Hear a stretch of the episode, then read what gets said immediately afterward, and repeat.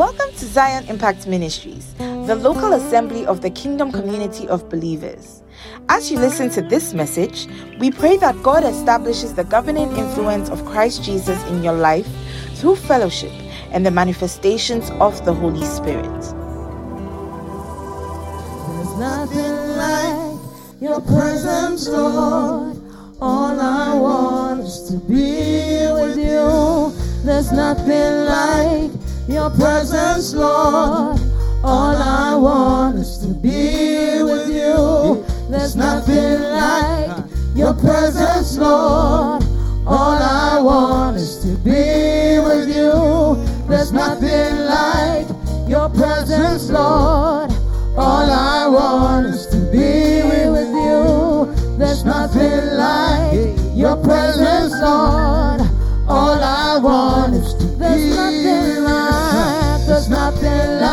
Father, in the name of Jesus, Lord.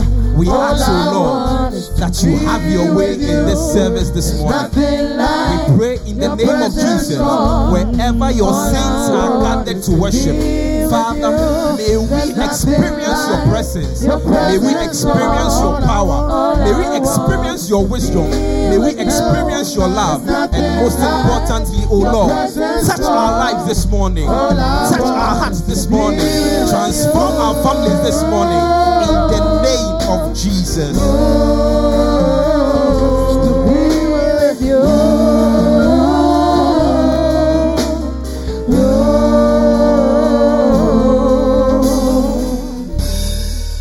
Put your hands together and celebrate the Lord. Amen. Before you take your seats, I want us to celebrate our Father, Apostle Kingsley J. Godson.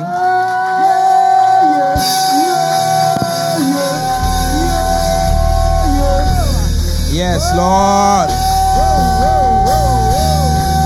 Put your hands together. Celebrate him wherever he is. Yes, Lord.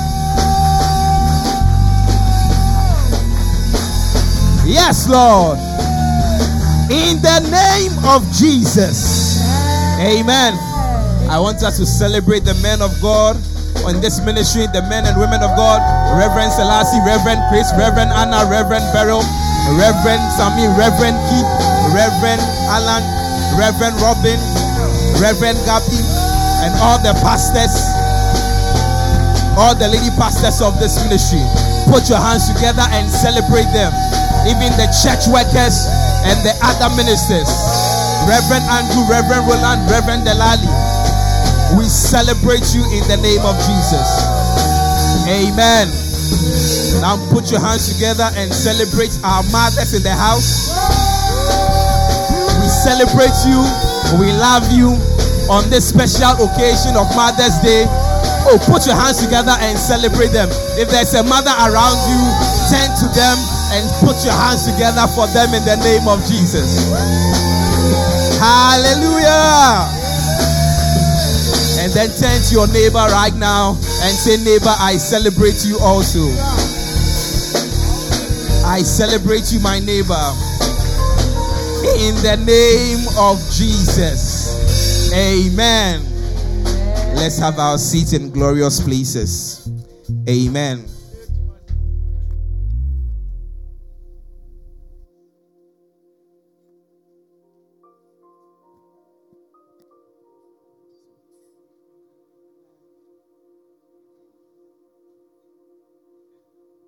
Hallelujah.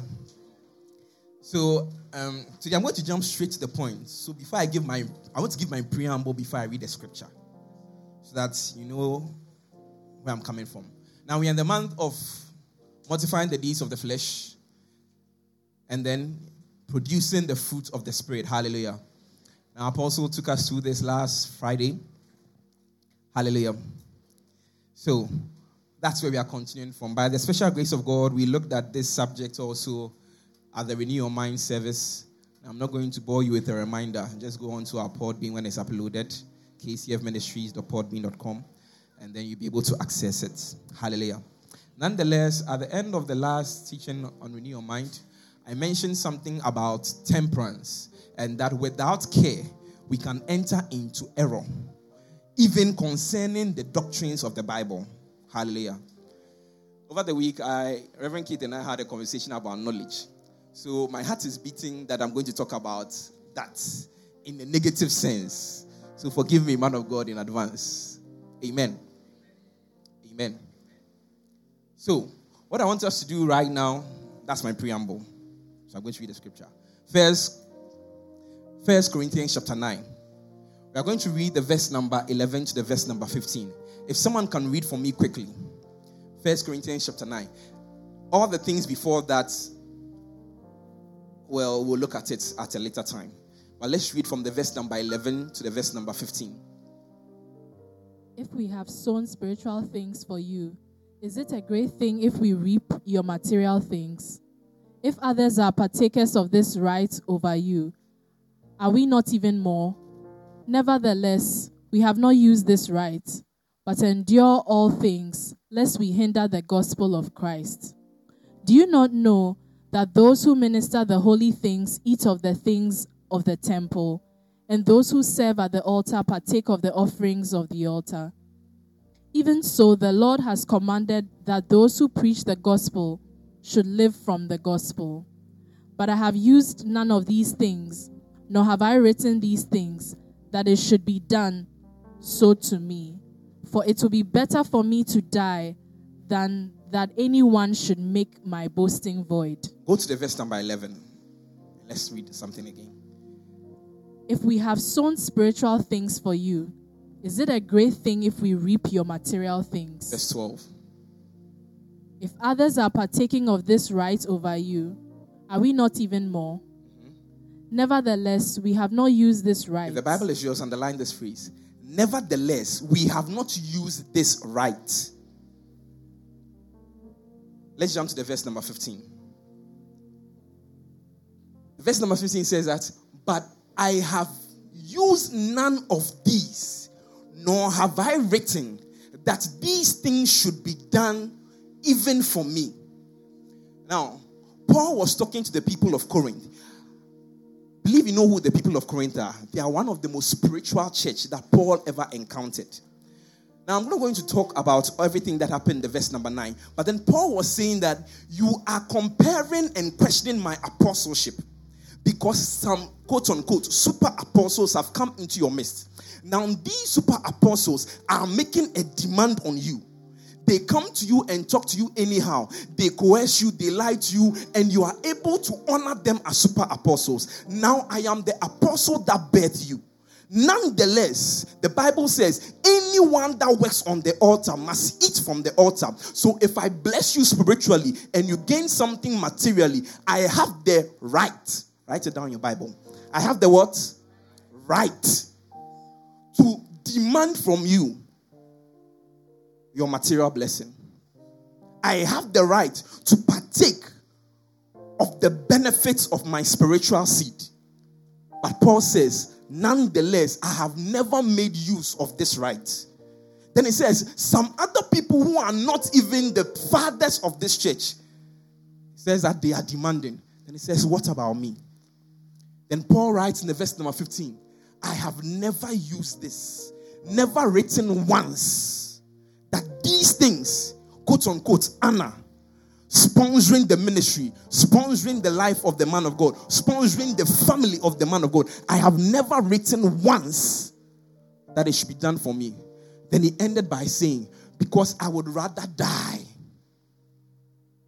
than someone should make void my boosting. What was Paul's boasting? Paul's boasting was the fact that he was a man of God who could preach and sponsor his ministry and was financially independent of the church because of the kind of mind his congregation had. Because of the kind of heart his congregation had. So he says, I, I, it, I rather die and die boasting that I never made the demand that sponsor my ministry. I never made a demand that, oh, my tent is torn. Give me needle and thread to sew it. I never made the demand. I would rather die than anyone cancel my boosting. And this is where I start. Many of the Christians, leaders in the church of God, are disappointing God when it comes to the area of demanding their rights. Many people are disappointing God when it comes to the area when they are right. Not just demand their right, but they are right. And someone is wrong. If you want an example, see when you were offended and how you dealt with the offendee. See when you were right and then someone crossed you on the road. See when you were right. You were not in error, you were on your lane. And someone made a mistake and said, This one is your fault. And you demanded for your rights. How do you do it? Paul says, I never demanded. I never demanded. Your relationship when you have been offended with the offendee, it shows you that you don't have this mind. Paul says that I never made this request. And many of us, we are wrong when we are rather in the right. We give some kind of counsel, wisdom, knowledge, and then it is despised. And then someone enters into an error and he says, I told you so. Next time, joke with my anointing. Are you with me in the church? Okay, let's let's move from there. Someone say violence. Forgive me. We are always in the wrong when we are right, especially when someone has accused us, introduced us wrongly. That do you know who I am? How many people have used that word before? I remember we went to Valerie and Patrick's wedding last week, right? And the MC or the protocol guy for the day constantly kept mentioning Zion Impact Ministry wrongly. And Apostle took the mic, and I was just watching. And Apostle never corrected him until he came to, he told him that, okay, this is the name of our church. And he came to correct, assuming it was you.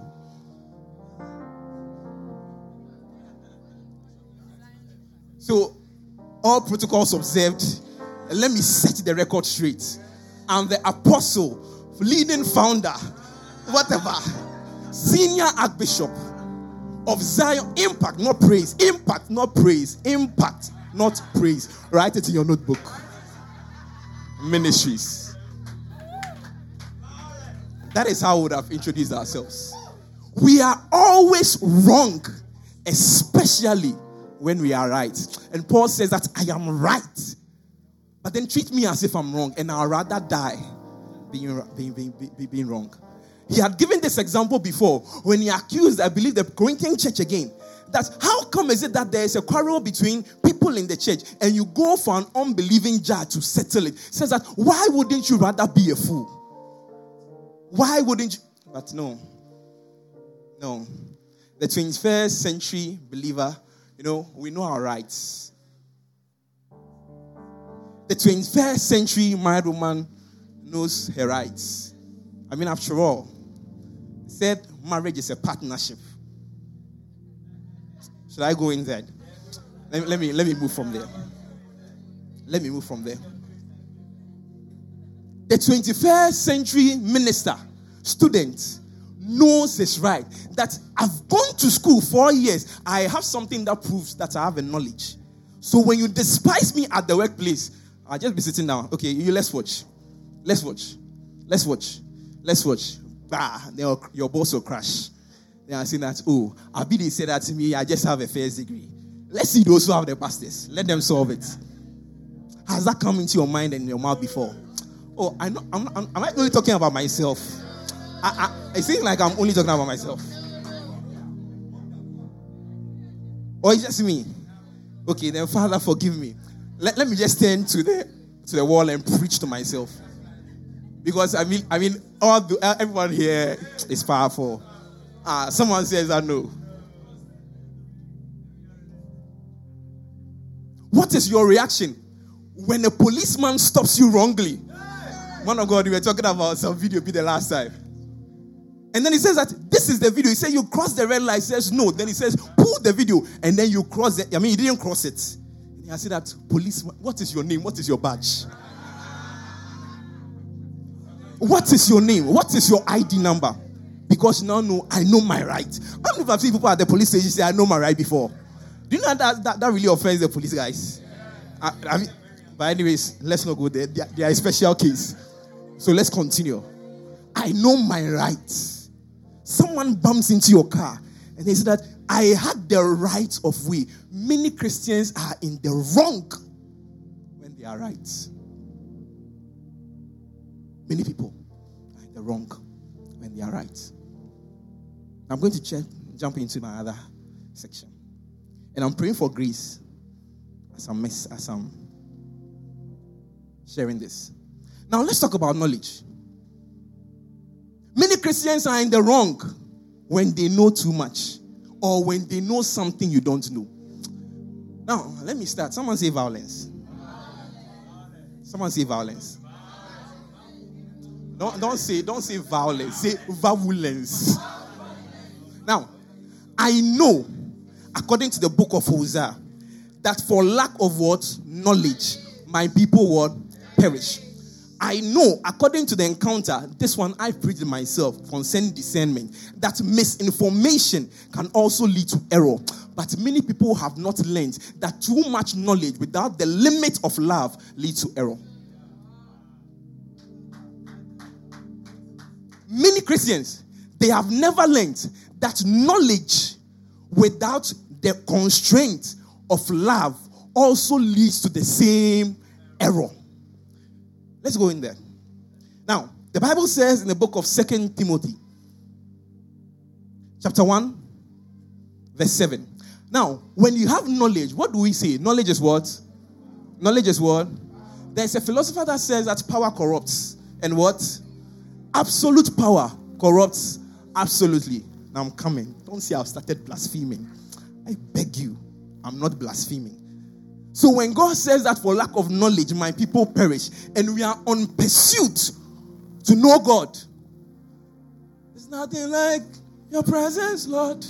All I want, Lord, I want to know you.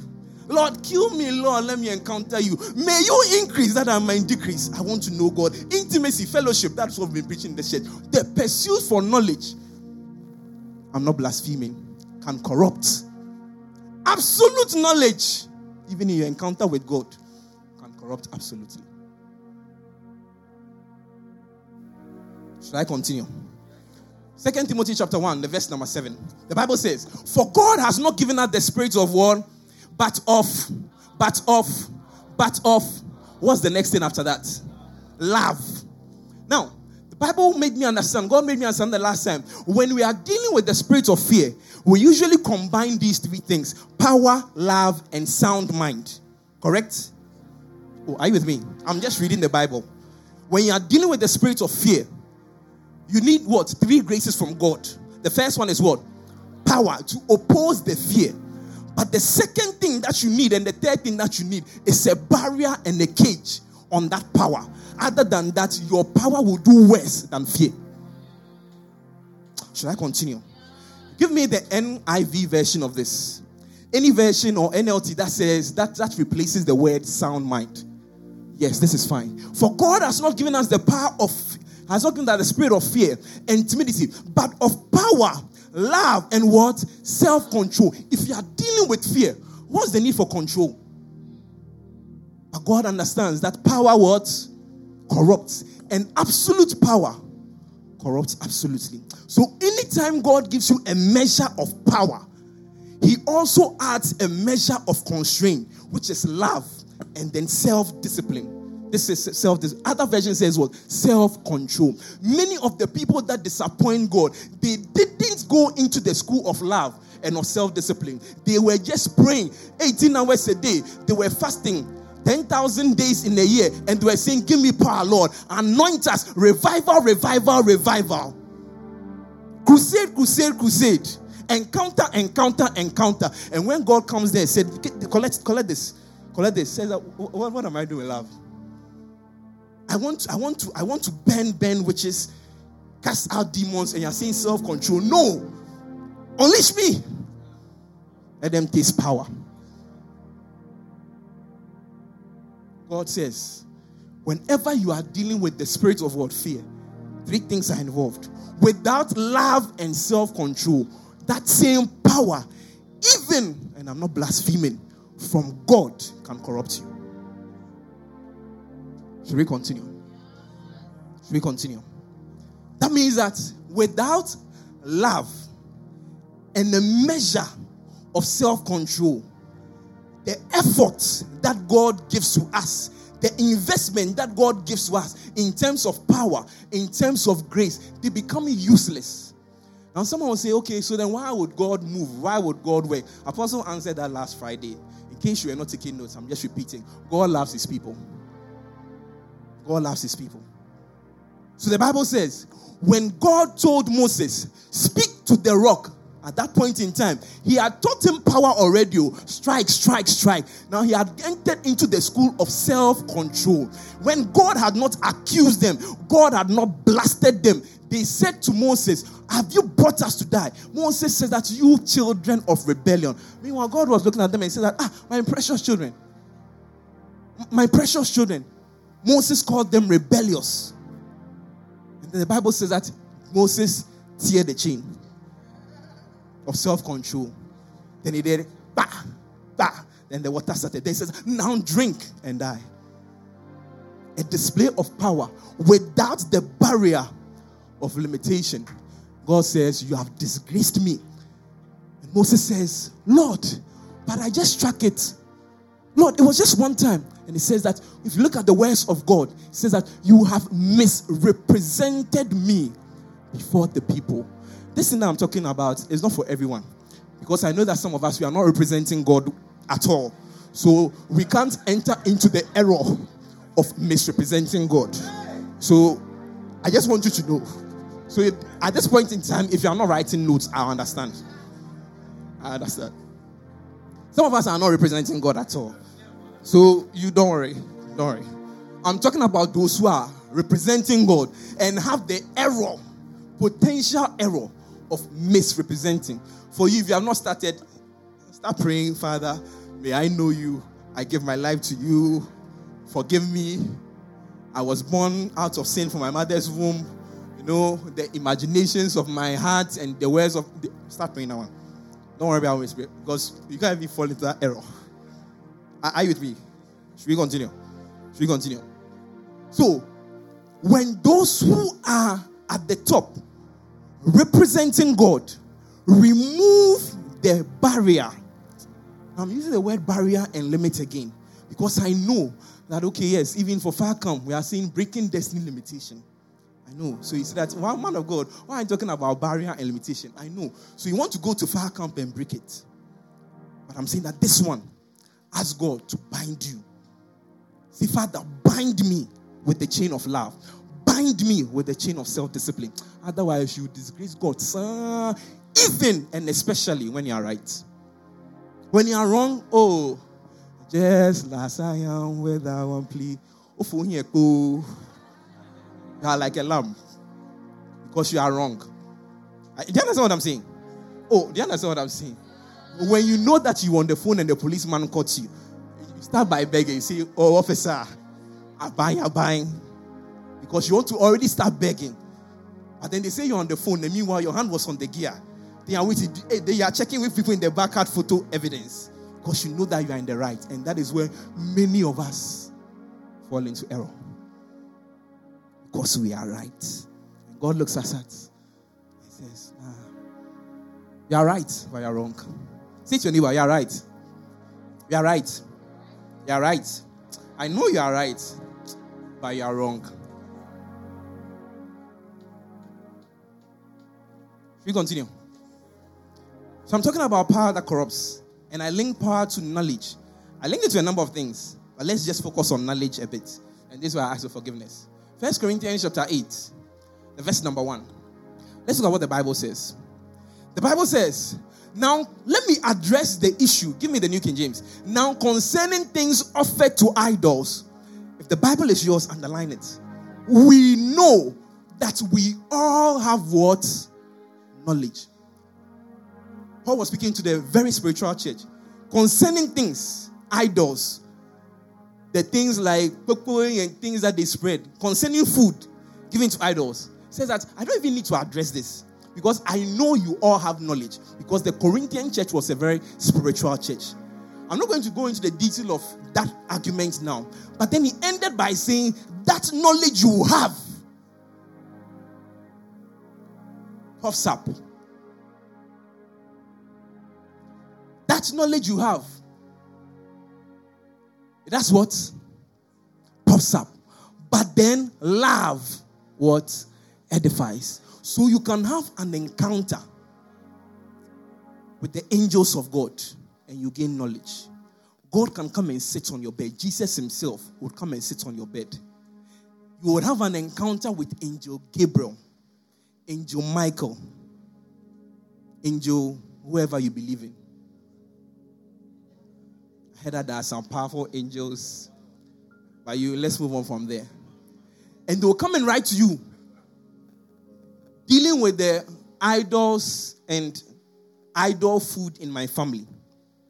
And you conclude that in my bloodline, okay, we don't eat palm nut soup. And then for God to show you that what you received was actually divine principle, you go to your family house and you can deliver everyone from there. But then the Bible says that that knowledge from that encounter without the restraint puffs you up. By the time you realize you are floating in the realm of pride with no ability to discern that you have already fallen off. Are you with me? Should we continue?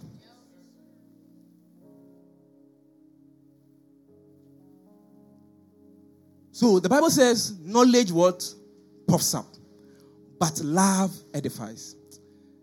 So someone is asking me, so am I saying that we shouldn't seek knowledge? Am I saying we shouldn't seek spiritual encounter? No. I want to categorically say that on record. No. I'm not saying that. Nonetheless, I'm saying that you may have known all your life that you must kill ignorance in your life. You have known all your life that you must kill misinformation in your life. But I'm saying that you never knew. Probably you knew. Today I'm just re emphasizing it if you already knew. That you must also kill what? Extreme knowledge. And I'm saying extreme because it can be God's knowledge, but without the barrier and the limit of love and self control, it would kill you. So the Bible says in the book of Second Corinthians, chapter 12, the verse number 7 to the verse number 10. You know this particular verse. So let's not belabor the point. The Bible says, Lest I be exalted above measure by the what? Abundance of revelation. A thorn in the flesh was given to me, a messenger of Satan to buffet me. Thus I exalt myself above knowledge. The reason for the thorn in Paul's flesh the messenger of Satan was because the encounters Paul had had, it was impossible for him to self control pride. So God gave him a partner in ministry called the messenger of Satan and says, See, Paul, where you've gotten to the things you've heard in the heavenlies, I doubt you can control pride. So let Satan do the job for me. If it was you, you would go and pray three times like Paul did. And God will tell you that, don't worry about it, my grace is sufficient. And you go back the fourth time. He said, I cast you out. I cast you out. As the east is far from the west, let my life and the messenger of Satan be far from each other. I break, I destroy, I declare every spirit from my mother's house, from my father's house, that has given the enemy an opportunity to hook himself to my hip. I declare, let it break. Let it break. Let it break. You go a fourth time, and God will give you the same answer. And you go the fifth time. And you go the sixth time. And you go the seventh time. Because you are very, very spiritual. You are very, very spiritual. Should I continue? Should I continue? So, the reason, so I don't know. Let me say this carefully. Is there a messenger of Satan in your life? Let me not continue. Let me not let, let me not continue. Now, when you realize what Paul is saying here, you realize that anytime a container, right, has enough pressure, there is a potential for it to explode. So it means that when God gave him the messenger of Satan, it was an overflow valve that says that anytime you reach the limit that is going to cause self destruction, despite my encounter with you, let the messenger of Satan overflow pride from you. Because anytime God gives you knowledge, write this in your Bible, I'll explain. Anytime God gives you knowledge, He has inherently given you pride. Right? That first statement. Anytime God you acquire knowledge. See, let me tell you, the pride level between someone who has a PhD degree is different from the person who has a master's degree. The pride level of someone who has a master's degree is different from the pride level from someone who has just a bachelor's. The pride level of someone who has a bachelor's is different from the pride level of an SHS leaver.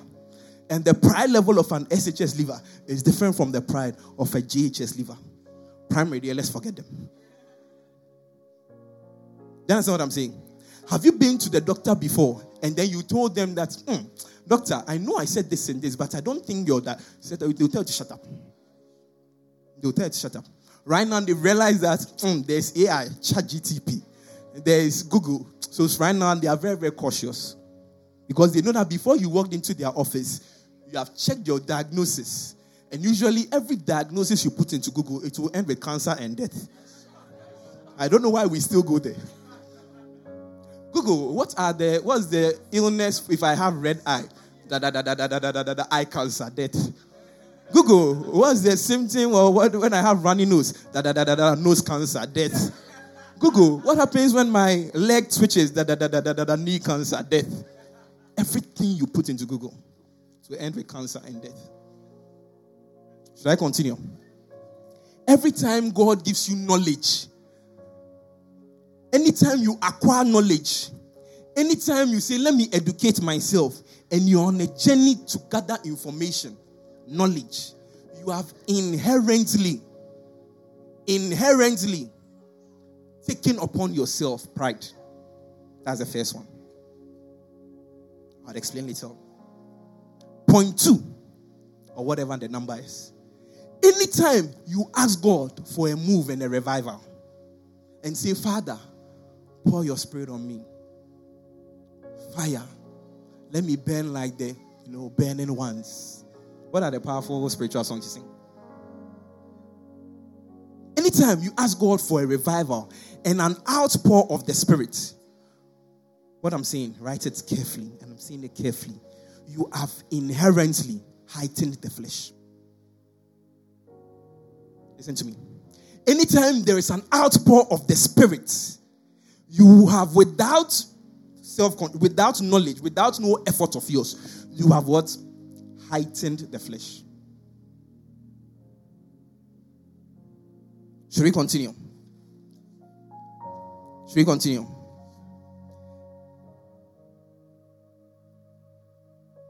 Give me Genesis chapter 3, verse 1.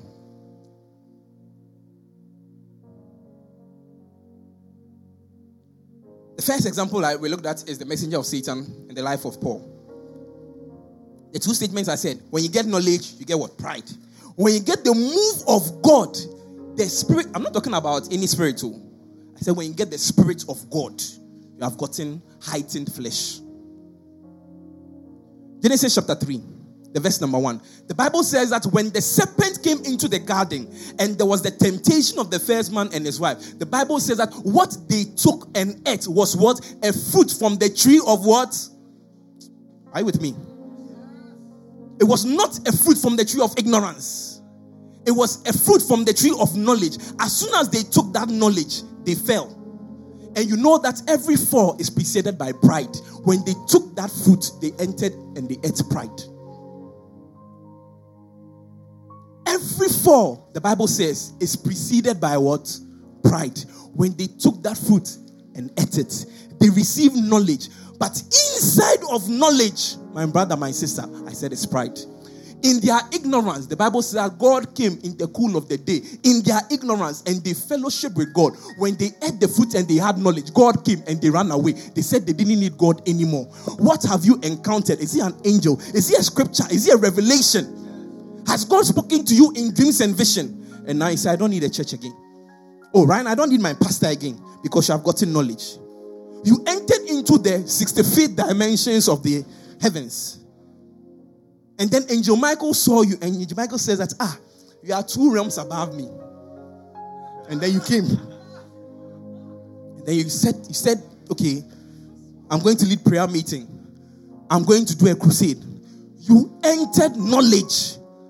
What you didn't know is that when you descended from that encounter, there was an overdose of what? Pride. As soon as you eat the, the fruit from the tree of knowledge, as soon as you bite knowledge, your eyes would open. When your eyes open, the eyes of pride in your heart also opens. And you see people who are extremely saved, very audacious, very spiritual. The quiet ones, ah, they are the ones you should be afraid of. Because they'll tell that to me, I don't talk plenty. But you know that when I talk, oh, I'm like, I to film. Like, I've chatted your part for you. If you like, follow. If you like, don't follow. And you know that if you follow her, you will hit your mark. But the one I'm telling you is that uh, because of the abundance of knowledge, they have pride. I'm not talking to you, I'm talking to myself. When you look at the third example, First Corinthians chapter 8, when Paul was talking about the food concerning idols. Now, if you look at his argument, one of the things that he said in the verse 3 or so, he says that idols are nothing. Oh, how many people, how many people know that? He started by saying that I know we all have knowledge. So if you don't know that idols are nothing, maybe you have to go back to the Corinthian church. But he says idols are nothing. What he's saying is that because we know how little the power of the enemy is, I should be able to walk into a Homowo festival. The chief priest, what was the name? Wulomo would say, Oh, oh, bye, KSC, bye, oh, Bolly, me feel crusade, they say, Come and sit down and eat something. You are doing crusade in the Osu region, but there was one more. And the Wulomo, the chief priest, will say, Oh, have you come? Says, Yes, I'm tired. I've been doing evangelism in this whole Osu area. Because of the Omo, I've preached to plenty people. They says, Okay, you've done a good job. Come and sit down and eat something. And they will put an asanka before you. Should I continue? Palm nut soup. Then there is fish. Straw to Panla, pork. Ojonye, Fayami. Assorted fish. The woman says that, oh, you've done a good job. I mean, I, I like the fact that you are evangelizing. Come and sit down and let's eat. What would you do? What, would you do? You what? what would you do? You'll be looking for communion. You'll be looking for communion. But Paul says that because they are nothing, we should be able to sit down and eat with them because they have no power. The reason why you are not able to do that, he says that then it's if there's a brother who has a weaker conscience. That means that the brother has not been able to enter into the knowledge that God is above all power. That means that compared to you and that brother, you are more knowledgeable. That brother is ignorant. Says that because of that ignorant brother, you decide not to eat. But then, no. If it was you, if it was me, you now do see. Let me change. I, I don't. I, the palm not this thing. I don't like it. Then you pray, pour communion, and then change to granite soup. So that the Wulomo will see that you too you carry something. I, I don't know if I'm talking to you, or is it, it's only me that, that that imagines that. That I want them to know that altar pass altar. Then when you sit down, you you you tell your ashes, ashes, surround the wulomo. I'm coming to I'm coming to put my hand inside. When I take one and put in my mouth, as I chew it, I suck all the demons from his life. Ushers, ushers. Are you ushers or your carpenters? Be careful. Because in your eating, you are coming to do eating direction. You are coming to do eating deliverance. So you take the tulubifi and pull it like this, and the number fall.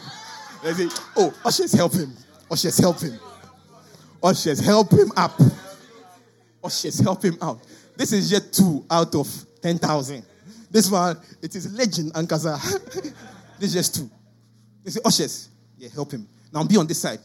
Be on this side. Ah, the women, the old men at the back. Ushers, go there, go there, go there, go there, go there. As I take this muscle of pokoi and granola soup, I can see the move. Feel the Spirit of God descending. He is riding on a white horse. Are you with me? That's what you would have done. So that you show to your ignorant brother that, see, my brother, you have not read the Bible. You, you have not prayed. I doubt your Christianity. In fact, I don't think you are saved. You, after all of this, eh, see me on ch- Sunday after church. Let me lead you to Christ again. Paul says that because of the knowledge you have, for the sake of an ignorant brother. It's not, it's not a matter of showing power. Are, are you with me? Are you with me? Should I continue?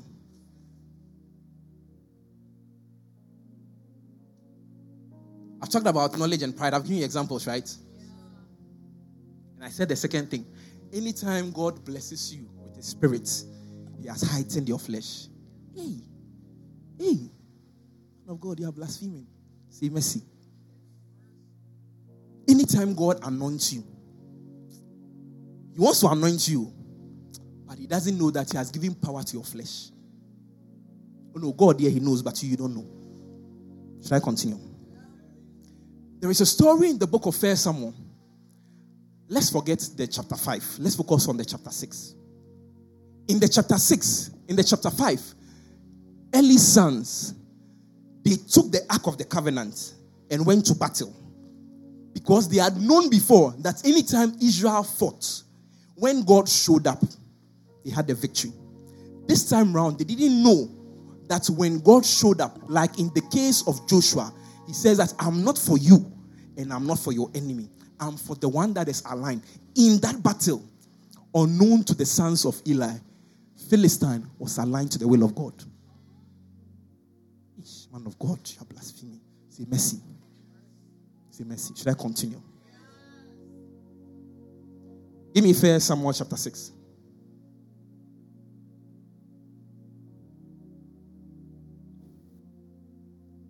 Someone read for me. Now the ark of the Lord was in the country of the Philistines seven months. And the Philistines, and the Philistines called for the priests and the diviners, saying, What shall we do with the ark of the Lord? Tell us how we should send it to its places.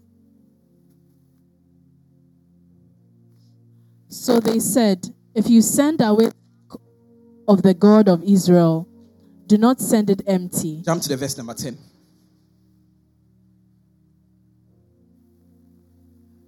Then the men did so. So you understand? They said, Don't send the ark empty. Because the ark of the covenant was now in the camp of Philistine.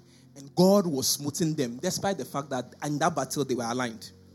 And God was striking them. So they said, Don't do this. Then they said, Then the men did so. They, they called the fetish priests of the Philistine gods and they asked them about the Israelite God. And they were so spiritual in the other side that they've seen power and they've seen how God deals. So they knew exactly what to do for the Israelite God to lift his hand of affliction from the people of Philistine. They were not serving God, but yet they knew the protocol of dealing with the Israel God. So the Bible says that so the men did so, and they did what? They took two milk cows and hitched them to a cart and shut up their calves at home. Continue. Let's go to the verse number 11, to the verse number 19. And they set the ark of the Lord on the cart, and the chest with the gold rats and the images of their tumors. Then he struck the men of Beth Shemesh. 12. 12. 12 to 19. Then the cows headed straight for the road to Beth Shemesh and went along the highway, lowing as they went, and did not turn aside to the right hand or the left.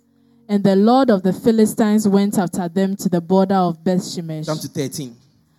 Now the Lord of Beth Shemesh, Now the people. the people of Beth Shemesh were reaping their wheat harvest in the valley, and they lifted their eyes and saw the ark, and rejoiced to see it. Jump to 15. Okay, you you 14, 14. Then the cart came into the field of Joshua of Bethshemesh and stood there. A large stone was there. So they split the wood of the cart and offered the cows as a burnt offering to the Lord. The Levites took down the ark of the Lord and the chest that was with it, in which were the articles of gold, and put them in the la- on the large stone. Then the men of Bethshemesh offered burnt offerings and made sacrifices the same day to the Lord. So when the five 17. These are the golden 18. and the golden rats according to the number of all the cities of the Philistines belonging to the five lords. 19. Yes, 19. Then he struck the men of Bethshemesh because they had looked into the ark of the Lord. He struck fifty thousand and seventy men of the people, and the people lamented because the Lord had struck the people with a great slaughter. Now, I heard one of the Lord preach this. I'm summarizing it. When God anoints you with his oil and with his presence, unknown to you, he has heightened your flesh. The Bible says that the people of God were without the presence of God for seven months. They did not pray, they did not cry out. I'm sure maybe in their heart they were praying, Revive us, Lord, anoint us, Lord. And God answered their prayer. They looked on the hill and they saw the ark of the covenant coming. It wasn't any man leading a crusade. God just invaded their land. You are in a service, you are just worshiping, you are just praying. You've not asked. There's no one in charge. And then God comes with his very self and he begins to touch people. There is a revival that has broken forth. Yet that revival, when it came, it came on two male cows. Listen to me. When the people saw the revival, just like we do, we started celebrating. God has answered us. God has delivered us. God has anointed me. You went to pray and intercede for apostle before you realize God was telling you about several graces and anointing that He has unlocked on your own life. That was not your focus. The people were just farming and God invaded them. So there was excitement. Ah, I know this God. This God is powerful. The Bible says that after their excitement, then they called the Levites, they called mature. If the Bible is yours, underline the Levites. If you are writing notes, there was a difference between how mature spiritual people engage with the move of God. Come to the immature people. Mature spiritual people, when they saw the glory of God coming, they took the ark of God and they put it down. And immediately they killed the flesh that carried the glory. Immediately they killed the flesh that carried the anointing. Immediately they killed the animal, the flesh, the body that carried the grease. The immature people, someone like me and you. There is a move of God, and we are seeing people, you know, several miracles. The immature people will take the ark and they'll say, Hey, God has come. Let me see what is in the ark. And God was watching till 50,000 men and 70 passed by and dishonored his ark. And he kept quiet. Because as soon as there is a glory, an anointing, a grace, your flesh is heightened to become familiar with God. Anytime God pours oil on you, look at where the flesh has been heightened and kill it. I know of the story of one man. The first time he deflowered the lady was one of the most powerful prayer meetings that he had. After finishing the prayer meeting, the rain started and everybody started going. He left with one lady, said that, oh, I'm the, I'm the prayer, I'm the prayer head. You don't worry. You can go home tomorrow morning. So don't worry, I'll just give you my bed. The story said that they were fully asleep, like no ill intention. They were fully asleep until his toe touched the lady's toe. By the time they realized, all the anointing, the prayer, whatever, ended in ministrations. should I continue? Oh, should I continue? Should I continue? If you you close your eyes and remember when you felt greatest, what happened before then? I promise you, might have been after Friday all night. Might have been what? Friday. The day, if you like, close your eyes and remember, the day you insulted the church driver proper. I mean, even insulting, but proper. It was when you had Sinach on your radio. That was when. When the anointing is strongest, that is when you have the greatest fall. Because every flow of the anointing of God, it will touch your spirit, but the power of God will also heighten your soul and your flesh. And it is your job to kill the soul and the flesh. God will not do that for you. God will not do that for you. Oh, should I continue? Should I give an example?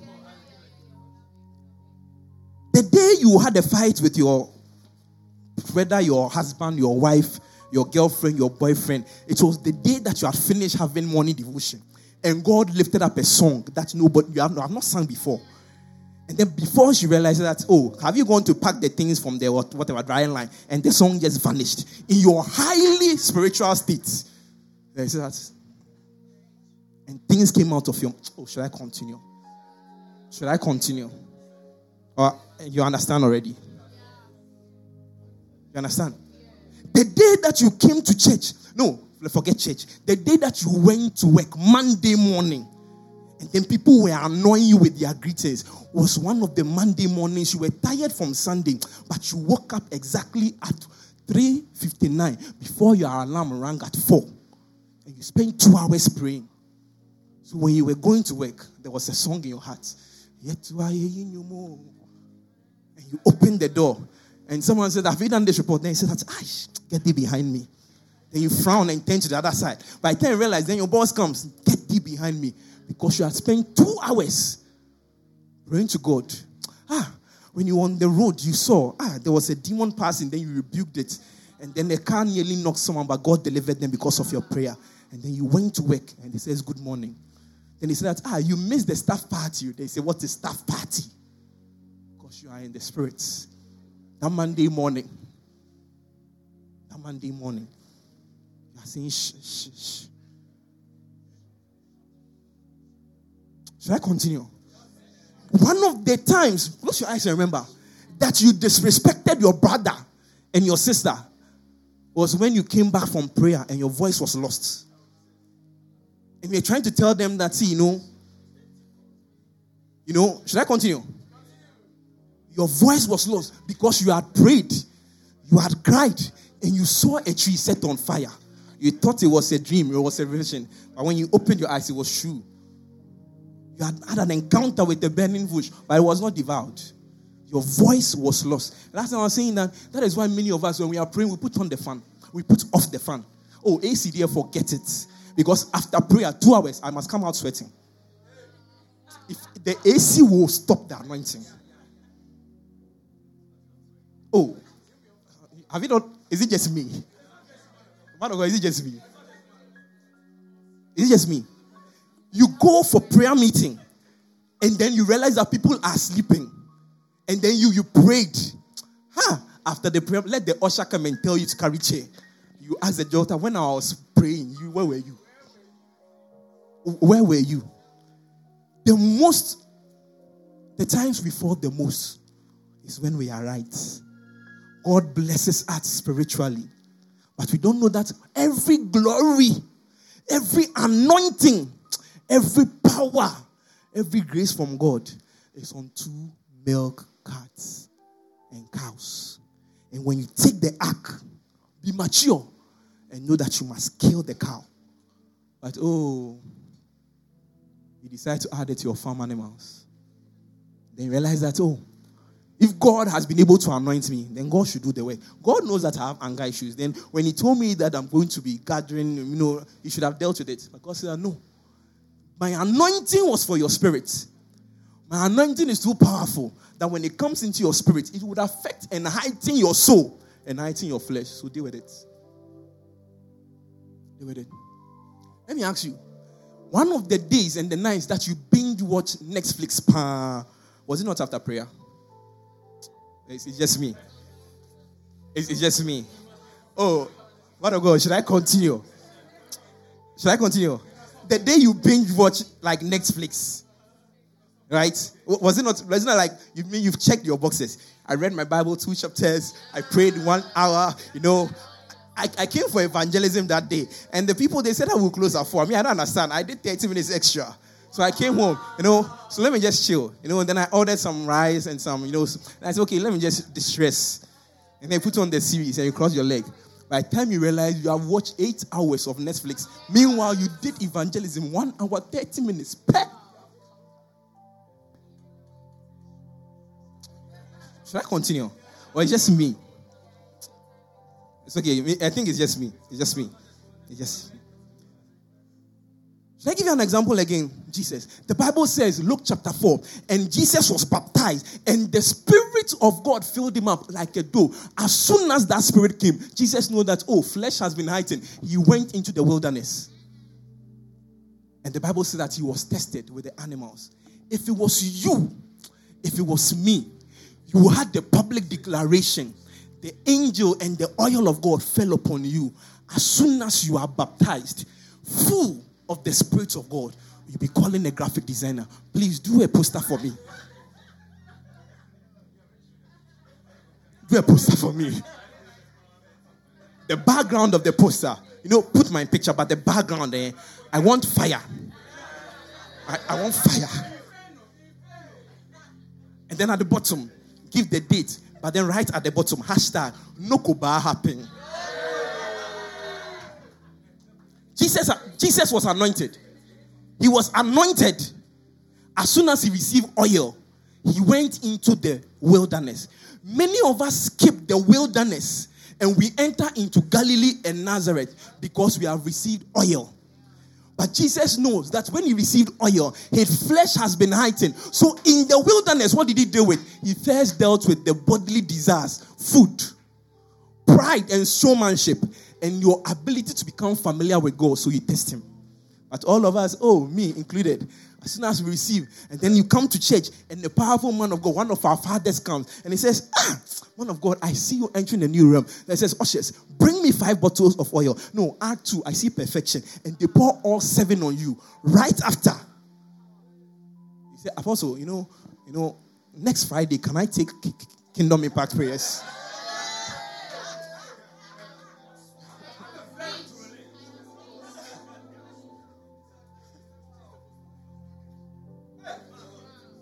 Apostle, you know, Apostle will lead. I said, Apostle, you know, after you after you lead, eh, Apostle, I beg you, eh, I, I beg you, you give me the mic, let me share something.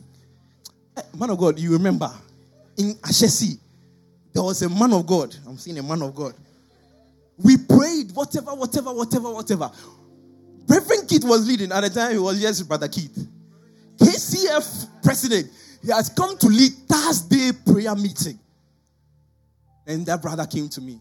He says that, oh, you see, when he was praying, God showed me this and this. You know, after the prayer meeting, give me 30 minutes. Let me lead also what God, what God showed me. That was the first time. And I said, ah, seriously, okay, tell me what God told you. Said that, oh, you might not understand. You know, I said, okay, you don't worry. Don't worry. Then Apostle came. Friday, that time we were having monthly Friday all night. Apostle finished praying, leading people doing all that he has to do, deliverance and things. They said, Man of God, no, when, when Apostle was leading, God put this burden in my heart. Can you organize the pulpit for me after, after Apostle? Eh? Let me. Let me, let me. In that meeting that I'm talking about, that meeting, right? After Apostle, forget about the first man of God. In that meeting, Apostle asked, How many people here have never heard from God? Their eyes have never been opened. Oh, and we saw people who were screaming on the floor. They were shaking like they had been electrocuted. This one, I'm not exaggerating. Like they were shaking, all force, like they were shaking. Thursday prayer meeting, one of them, that apostle prayed, says, organize pulpit for me. Like this one, like what I'm saying, zero percent joke in what I'm saying. Reverend Kid, Reverend Kid was, was there. At the time I was in prayer whatever, he was there, so he was the one leading that. That Thursday, after you prayed, God anointed you, your eyes have been opened. You let's give you the benefits of the doubt. That's all Thursday, your eyes was open. All Friday, Sunday, Monday, Tuesday, Wednesday, your eyes have been open for four days straight. Thursday, you want to lead prayer meeting. Thursday, you want to lead prayer meeting. I can tell you, all of these people that I've mentioned, after they finish school, it's a, it's a story for another day. Because as soon as you receive an anointing, ah, say, Father, mercy, Lord. Say, Father, mercy, Lord. Father, anoint me and give me grace to kill the heightened flesh after the anointing. Should I continue? Should I continue? That's Jesus. Jesus didn't go and look for a poster.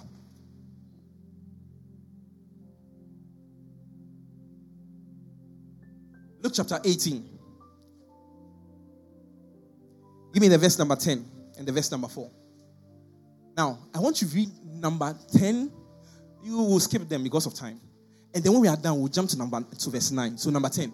Two men went to a temple to pray. One a Pharisee and one a tax collector. That's me and you.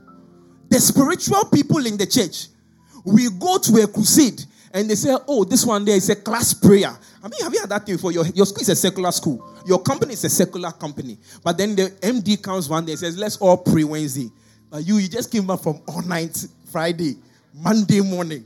They said, let us all pray. Then you will realize that, ah, you see, I can pray, oh, but let me shift my voice to that, you know, that, that frequency. So that they know that, ah, you are not spiritual enough. So that's what happened. Oh, are, you with me? You, you have not done that before. Forgive me. Today I'm, I'm preaching about myself. Forgive me. Uh, I'm just preaching about myself. So this part, don't write notes. Don't. So there was a Pharisee, a spiritual man, who was in a prayer meeting with someone who was not spiritual. And Jesus gave us insight into the content of their prayer. And most importantly, the posture of their prayer. Look at the verse number 14. Jesus says, at the end of that prayer, the unbeliever was justified before God. The unbeliever was justified before God because he says, For everyone who exalts himself will be humbled, and he who humbles himself will be exalted. Many of us, unknown to us, we have a boiling pot of pride. It is called our prayer closet. Because when we pray, we are praying for power, no things like that. And we forget that, ah, when God anoints you, fast. God anoints you, okay, then give. If you check very, very spiritual people, very spiritual people, anytime they release an, anytime they receive an anointing, they let go of something. Am I talking to you? Am I talking to you? Let me give this example. It's about whatever. There was one day, a couple of years ago, we're supposed to see Prophet Barry. And we're in his office. When we are going for that particular meeting, it was from far camp. So we, had, we thought we were going to apologize. So on the way, I said, hey, Barry, the way he knew it was, you know. So right after that, I'm sure he might say that as an act of repentance, we must fast. So on the way to his church, I decided to buy FanYogo and meat pie. No, I think I had my, my wife's meat pie. So I got to the church, everybody was going, and I sat in the car and I said, No, I will eat this before I fast. Because otherwise, the fire will spoil. I don't know how long you tell us to fast in terms of repentance. So we went inside, we are sitting. The man of God didn't come early. Apostle said, Okay, yes, so when he comes, you know, kneel down, let's say sorry, all of those things. When the man of God came, I had a different list. At the time, I was still removing meat pie from my. Then he mentioned my name. Then he said I should kneel down. Then he poured oil on me. As soon as he poured oil on me, then the scripture in First Samuel chapter 6 entered my heart. And I said, Lord, Lord, what has he done? I don't know why that scripture came. when I went home that day, right from that meeting, all of a sudden, that was maybe my first proper three day dry fast. I went home. I told my wife that I say, okay, so from this day, forget about the food that you've cooked. I'm fasting for three days. Then I said that that money that we have been saving, no, empty it.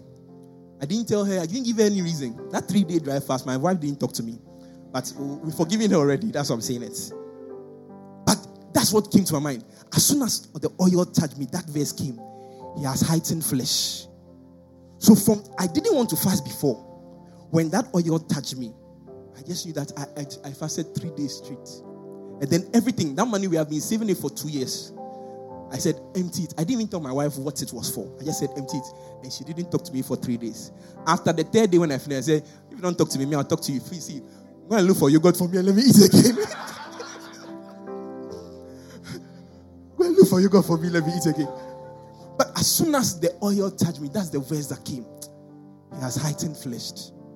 He has heightened flesh. He has heightened flesh. Then I said, Father, what do I do? And the only thing that came to my mind so you are not eating three days. Then all the money we had saved, it was more than 20,000. We had, I said, take it away. When she looked at the money, she didn't talk to me the entire period of the fast. And I remember that any time, any time, usually a man of God falls. At that point in time, he has received anointing and he trusts in himself. So the verse 9, look at what the verse 9 says. Luke chapter 18, verse 9. Look at what verse 9 says. So he spoke this parable to some who trusted in themselves that they were righteous. They trusted in themselves that they were righteous. That they were righteous. When you receive knowledge, you have received pride when you receive an anointing, that anointing is so powerful that your flesh has been heightened. When God blesses you like this with grace, as soon as that oil touches your head, put in your heart and your mind that something must go. Something must go. If that thing doesn't go, you realize that you are looking into the cat. As soon as God touches you, see, as soon as I don't care, as soon as if they pour oil on you, you whatever you have in your pocket, something must go. Something must what? Go. Because if it doesn't go, it will become a tool against you. Become a tool against you. Let's end. They will be out of here. So, am I saying that don't be spiritual? No. Am I saying that don't be knowledgeable? No. Emphatic no. But this is what I'm saying. Galatians chapter 5, verse 22. We started from Galatians, First Corinthians chapter 9. We'll come there. But Galatians chapter 5. So, what I'm saying is that Galatians chapter 5, verse 22. The fruit of the Spirit always starts with what? Love. In fact, when you check this verse properly, based on other scriptures like Second Peter, you realize that you can take every other thing after love and embed it into love.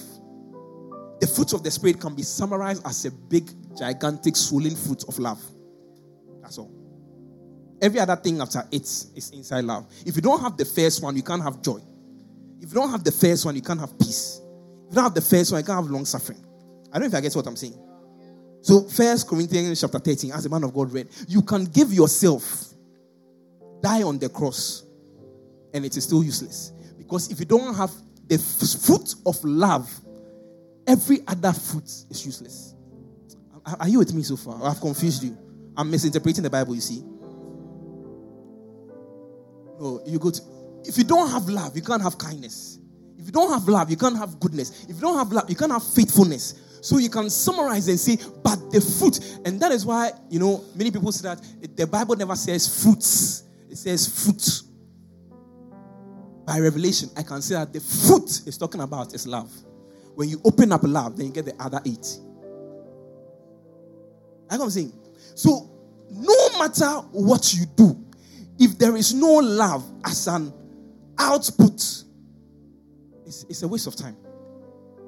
It's, it's a waste of time. You pursue knowledge, and your knowledge doesn't end in love. It's a waste of time. I'm telling you that knowledge will puff you up. You pursue spiritual encounters. You begin to fast that you, your eye will open to the angel dimension. Okay, forget the angel, cherubim dimension. Forget that spirit of God dimension. Forget that Holy Spirit dimension. And your eye, if it doesn't end in love, it's a wasted pursuit.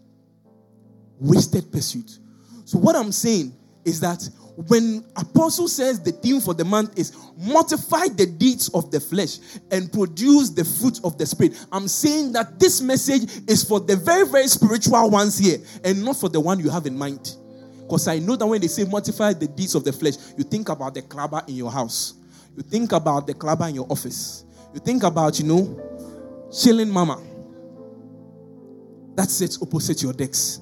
That's what you're thinking about. When they say mortify the deeds of the flesh, oh, they're looking at the person that you know in the account office that likes cheating. You are looking at your boss, your boss that is almost unethical. Um, mortify the deeds of the flesh. When they say pray, they say, Father, remember my boss. That is when you start interceding because you are very, very spiritual. Forgetting that the most spiritual people are the ones riddled with deeds of the flesh. Deeds of the flesh. Let's go and pray 30 hours.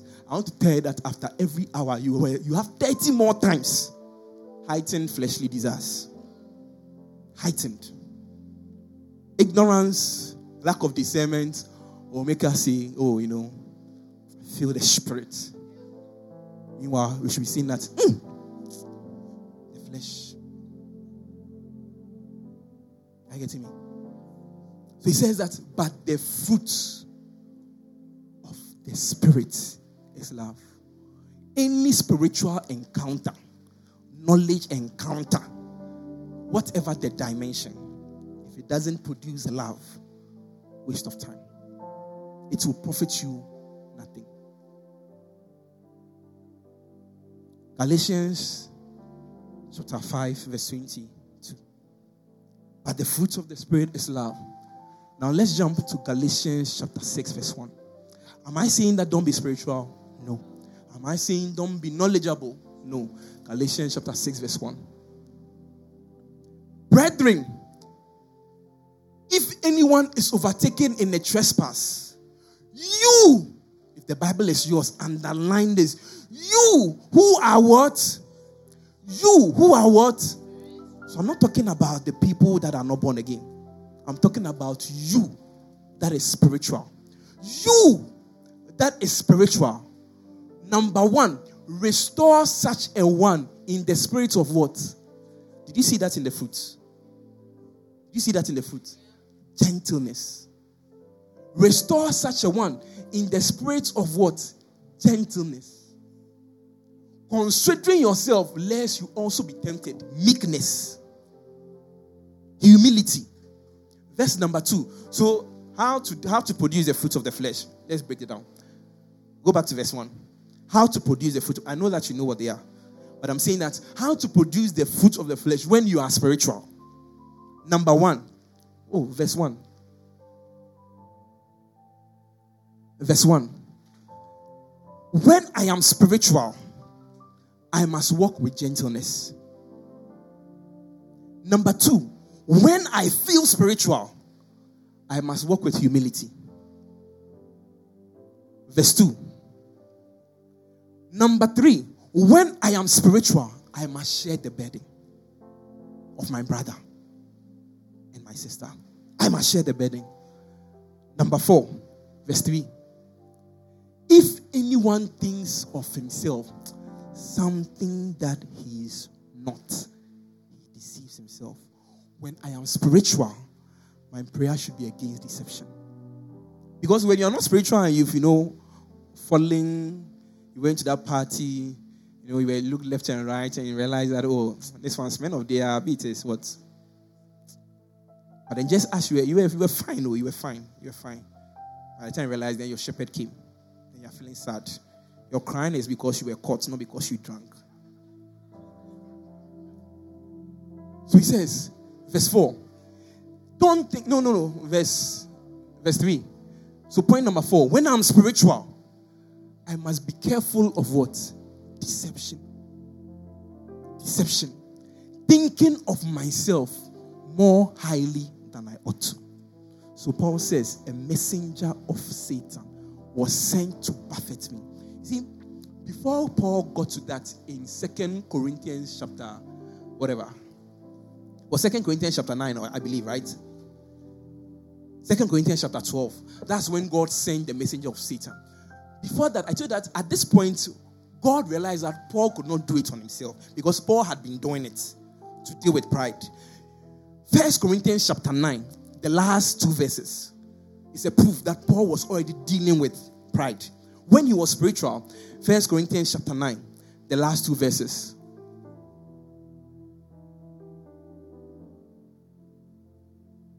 He says, Therefore, I run thus not with uncertainty.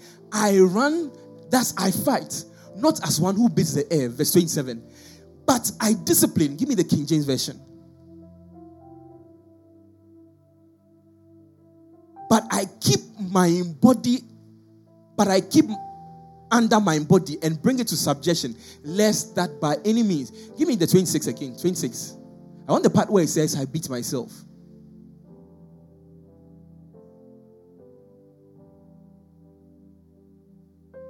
Okay, so it's the NIV or the NLT that gives that, that phrase. But I beat myself. I beat myself. The verse number 27. I, I give a blow to my body. When knowledge comes to you, blow your body. You have an encounter with an angel, blow your body. I discipline my body. The NIV says, I blow my body. I beat my body have an encounter. I open the scripture.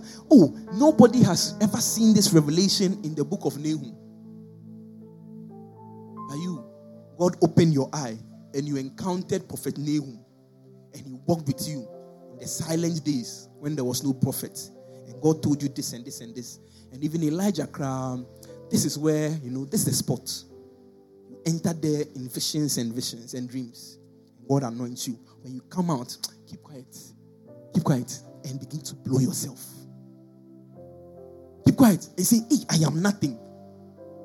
Keep quiet and begin to discipline yourself. Let something go from you. Let something go from you. says, I discipline myself because after that spiritual encounter, the last line, lest I myself will be disqualified. We are wrong, Christians, when we are right. God has disqualified us long ago, especially when we are right. Rise up on your feet.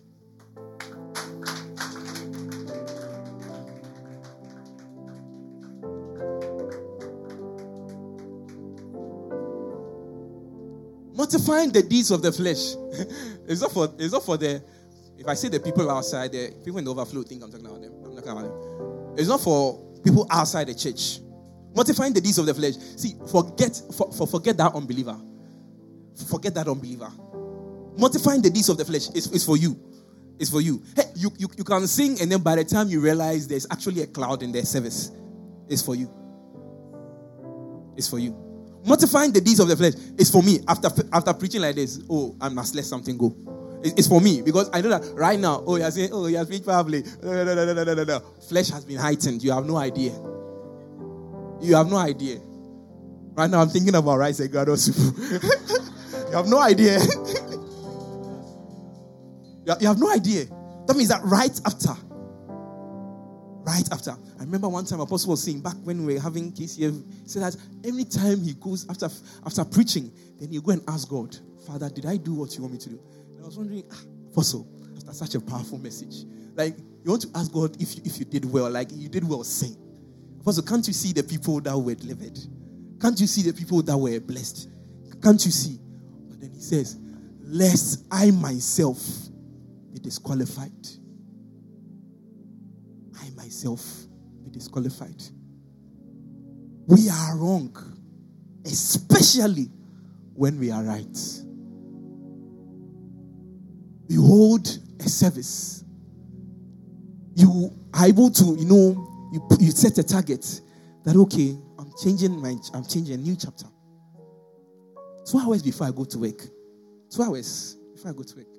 Then you do first day, second day, third day, fourth day, fifth day. Then someone asks you, ah, sister, uh, it seems like your voice is going on. Ah, then you are right. They are not coming to explain. Oh, you know. They ask, ah, how, how, do you have a prayer life? That's what you start with. You are asking another brother and sister, do you have a prayer life? Because you have just been able to keep record straight four times. So right now, the spirit of supplication comes from you. Doesn't it's not rest, it comes from you. You are the spirit. You're able to fast. This last fasting, we're going to do another one in June. This fasting, you, the whole church, you know, Apostle says, break at three. You there, you took it upon yourself. And we're breaking at six. And then Apostle says that come for service at six. And then you come at seven. And then he said, Apostle didn't know that I was now breaking my fast after fasting, breaking at six. So you are justified for coming late. Should I continue? Should I continue? You are, you are justified. Say, Mercy, Lord. Father, forgive me for being wrong, especially when I'm right. Mortifying the deeds of the flesh is not, is not for anyone, no, it's for me.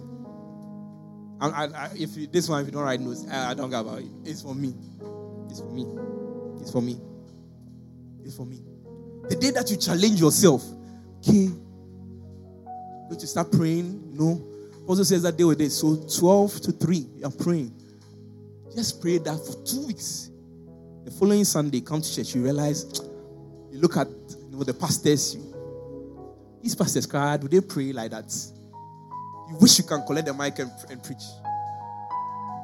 I, I, I, oh, it's not you. Okay, sorry. You when you start trying 12 to 3, you start trying. But they know anytime there's an overdose. So we pray and say that, Father, you see, and secretly, when we pray and say that, Father, let, let, let my flesh die. Just anoint me. More of you, less of me. Secretly, when we are praying that, we know that because of what can happen, we secretly pray that like our body will stop working. So that we'll start floating. Like genuinely. Because we know that ah, when we come out of that atmosphere, ah, we are going back to things that we don't want to go back to. How many people have been to a service and it was so powerful that you didn't want it to close? And not because you don't you, you wanted to enjoy the presence of, but I don't want to meet what happens outside the service. You understand what I'm saying? I'm saying, Father, more of you, less of me. Yet, anytime God answers that, the power of his anointing has increased flesh. Your job is to kill the flesh. So today I've seen a father, whatever milk cow that this glory is coming from, that this anointing is coming from, I sacrifice it. I sacrifice it. I am mortifying every deed of the flesh, the deed of the mind, especially when I am spiritual. Oh, when you are not spiritual, then that one you know what to pray. But especially when I am in the right, Father, that milk cat, that milk cow, I sacrifice it on the table of mercy, on the altar of mercy. Father, locate me in the name of Jesus. Open your mouth and begin to pray. Thank you for listening. If you were blessed by this message, share it with someone so they can be blessed too. We look forward to fellowshipping with you next time at Zion Impact Ministry.